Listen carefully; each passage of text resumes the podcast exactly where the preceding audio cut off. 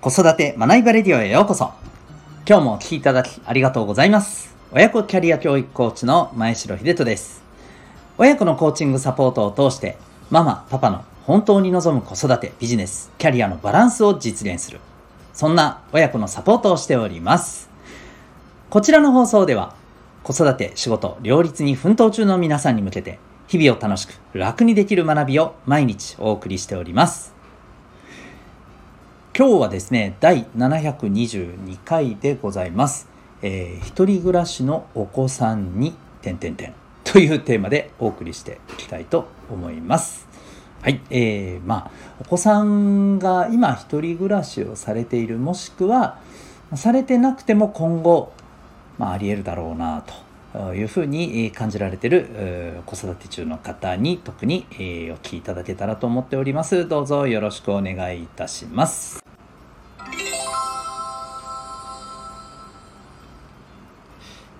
さて、えー、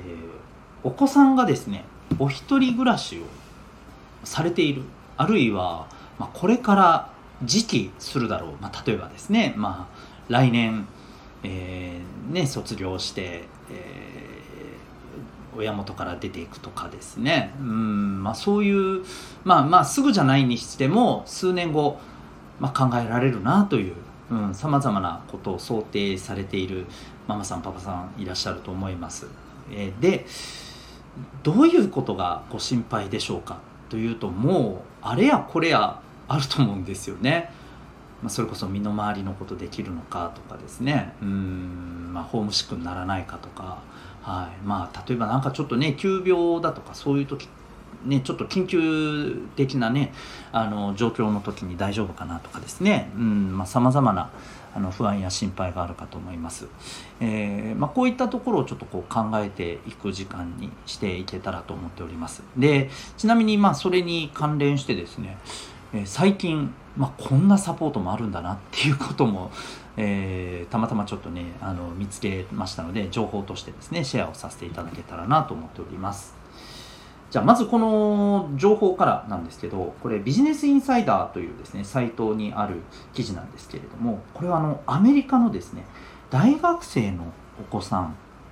が、まあ、いらっしゃる親御さんがまあそうですねあのお客様ということになりますかね。はい。えーまあ、そんなサポートでですねえっ、ー、とまあ簡単に言うとですねお子さんの生活全般をサポートする、うん。まあ、いわばですねこの例えばお子さんがどこどこ大学に行くと。で親元から離れると。なった場合にこの大学の周辺にいる、まあ、いわば、えー、子育て経験のある方ですね。うん、そういう方々が、まあ、いわゆるあのサポート要員として、まあ、基本的にこう、うん、おそらく契約されていらっしゃるんでしょうね、うん、そういう方々がいらっしゃると。で、まあ、こういった方々に、えー、お願いをして依頼をしてですね、えーまあ、もちろんこれを仲介している企業さんがあるということだと思うんですけども、えー、それで、えー、そのこう一人暮らしをされてあるいは寮生活をされているお子さんに対して、えーまあ、様々なサポートをしていくと。うんでこのサポートもですねまあ本当に例えば必要なものを購入するとか、え洗濯をしてくれるとかベッドを整えるとか、えー、あるいは何かこうねちょっと例えばあの天候がね非常に悪い時台風とか、まあね、向こうだとサイクロンでしたっけ、えー、とかねあとは大雪とかねこういった時に、えー、まあ、必要なものを届けたり物資を届けたりとかですね、えー、なんか郵便物を一時預かってくれるとか、まあ、例えば面接とかある時には、えその前にこういろんなものをチェックしてくれるとか、えあとは学業のサポートをするとかですね。勉強わからないところとか、まあ、できるんであればそういったことをサポートするとか。まあもう本当に何て言うかな。手取り足取りと言っていいでしょうね。そういったことをねサポートしてくださる、えー、そんなサービスがね今あるんだそうです。ただまあ結構お値段はですね結構うんお高いというかまあまあやっぱりこれだけするわけですからね。まあ当然といえば当然ですけどね、うん、まあそれなりの高額なあの内容になってますね。一応35ドルからスタートっていうふうにありますがまあオプションでね25ドルがついたりですね1時間あたり60ドルがついたりとか、えー、年間会員になるとまあこういったようなあのー、こうオプションがついたりとかですね。だからまああれやこれやで日本円にするとどうなんでしょうね。もう、まあ、年間で言ったら数十万かかるんじゃないですかね。うん。まあ、ですので結構経済的にね、まあ、余裕がある、えー、ところが実施されて、えー、まあ、活用されていらっしゃるんではないかと。うんっていうことなんですね。まあ、あのお子さんと離れてる親御さんとの、まあ、架け橋を、ね、していきたいということでね、まあ、そんな思いもあって、えー、こういう授業をされているところもあるという話なんですが、えー、皆さんどう思われますか？私は正直ですねここまでやいやお金があったとしてもですよここまでやることが本当に重要なのかと思わないでもないんですよね。いやまあうんもうその段階に至るまでですね、うん、まあまあさまざまな事情があってお子さんの事情だったり親御さんの事情だったりさまざ、まな環境的なのもあってどうしても必要っていう方も一部いらっしゃるとは思うんです。もちろん。うん、ただ、ま、お金さえあればいやそれできたらもうめっちゃ安心だしもうそこで全部任せてしまおうっていうふうに思っちゃうのはどうなんでしょうね。本当にその子にとって。それは今後長い目で人生を考えた時にうん成長の機会を奪ってしまう自分で自立するために必要な、え、時間というものが取れなくなってしまうんじゃないかなとやっぱり思ったりします。でもそれでもですよ、うん。まあ、このサポートが実際にこう動いているということはですねうん。これは正直まあこれは僕のこう感覚ですけども、まあ、大学に至るまでつまりもうほとんどねあの成人ですしもう社会人の一歩手前なわけじゃないですかその段階に至るまでやっぱり自立っていうことに対してのうん、時間を取ったり習慣を作ったりということがやっぱりこうやれてない。うん。あまり、ひょっとするとですよ、軽視されている。うん、そんなところはあるのかなと思うんですね。で、ちなみに、えー、これって、まあ日本ではないじゃないですか。だからまあ、もちろん、あの、まあこれ言ったってアメリカの話ですよねっていうふうに思う方もいらっしゃると思うんですが、でも実際問題ですよ。ここで最初の問いに戻ってほしいんですけど、どうですかね？なんか僕は結構お金あってそういうサービスやってくれるんだったらっていうふうにお任せしちゃうような動きがありそうな気がするんですよ。うんで、えー、まあ今日の結論なんですけど、えー、僕はまずそもそもことここに至るまでですねまあもちろんあの特別な事情があれば、えー、話は別ですけどもやっぱりこうずっと勉強させておいて、え、もう他のことはいいとかですね、うん、あるいはまあ本当にこう何か打ち込んでるものにとにかく集中して、えー、自分のね生活を自分でこう立てていくっていうことを考えたり、まあ、実際にできることを実践したり、うんね、あの洗濯であったりとかですね、まあ、ちょっとご飯作るとかうん片付けるとか掃除とかこういったとこだったり自分で時間を管理するということだったりですねこの辺りをやっぱりねおろそかにしてしま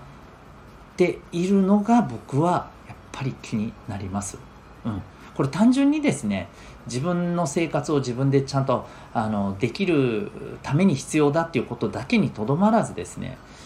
っぱりこれをやらないっていうのは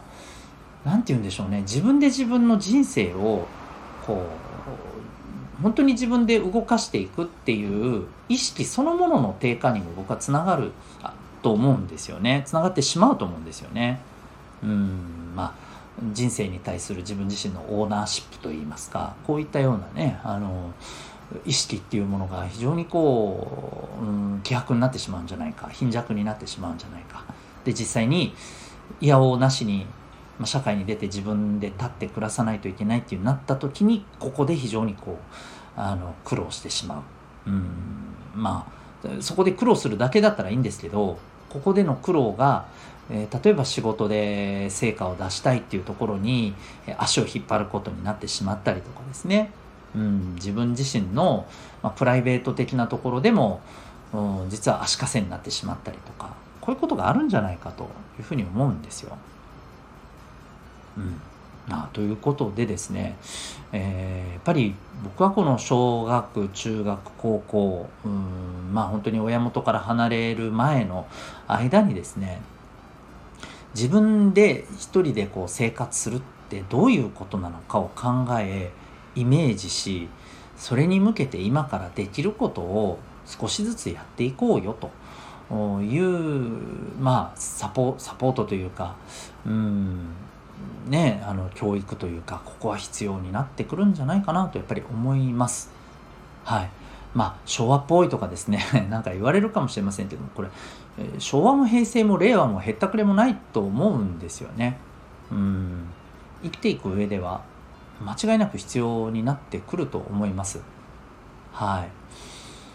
まあこれから AI も発達するしそんなのも全部 AI に任せりゃいいじゃんっていうね考え方もあるかもしれませんけど、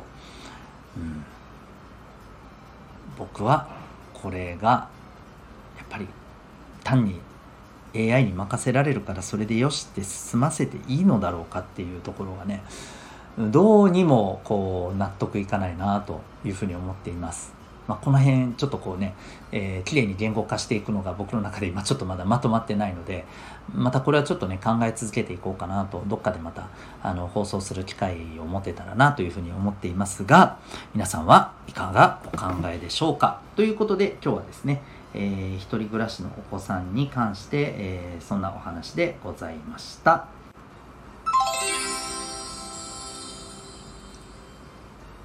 最後にお知らせでございます、えー、私の親子サポートのコーチングプログラム、はい、ただいま体験実施中でございます。えー、このコーチングプログラムは2種類あります。えー、対象によって、えー、ちょっと2つあのありまして、1つはですね、えー、0歳から6歳、未就学のお子さんがいらっしゃる、えー、ママさん、パパさん対象のコーチングサポート。えー、そしてもう1つはですね、えー、小学校、中学年以上、中高生ですね、まあ、いわば思春期周りの、はい。えー、お子さんがいらっしゃる、えー、親御さん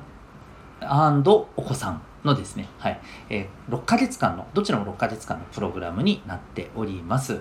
えー、対面でも、またオンラインでも受講可能ですので、実際県外からですね、はい、あのオンラインで受講されている方もいらっしゃいます。まあ、そんなあのコーチングプログラム、えー、どちらもですね、まあ、お子さん、えー、親御さんともにですね、えー、本当に自分の望む生き方、え